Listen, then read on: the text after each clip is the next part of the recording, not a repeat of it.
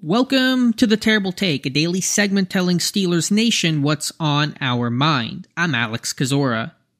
The debates happened before and will happen again when the Browns and Steelers meet in Week 11 ahead of Thanksgiving. TJ Watt versus Myles Garrett. And the internet over the last three days has debated PFF grades, advanced stats versus basic box score numbers, a never ending back and forth about anything and everything.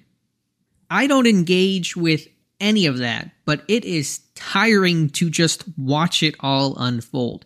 Here's the thing, a little secret. They're both all world players, insane talents, future Hall of Famers. Browns fans say Garrett's better, Steelers fans say Watt's better. This is a debate over Coke versus Pepsi. Everyone's drawn their lines, everyone has their unmovable side. But like Dave Chappelle once said, you can't even taste the difference. Surprise! Point is, they're both unbelievable pass rushers and talents off the edge. I do think, and I know Steeler fans won't want to hear it, Garrett is a bit freakier. His DNA does not seem from this planet. And despite what many Steeler fans will tell you, he had a strong game Monday night. Pittsburgh just found a way to make sure he did not take over the game, did not write the headlines the way Alex Highsmith and TJ Watt did. That was the difference, and kudos to Pittsburgh for that.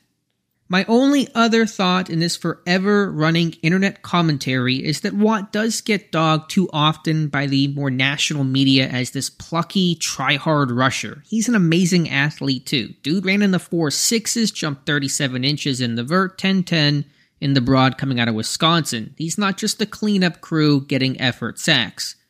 But those who know, know. Garrett and Watt, two studs, two stars. Anything beyond that is just noise.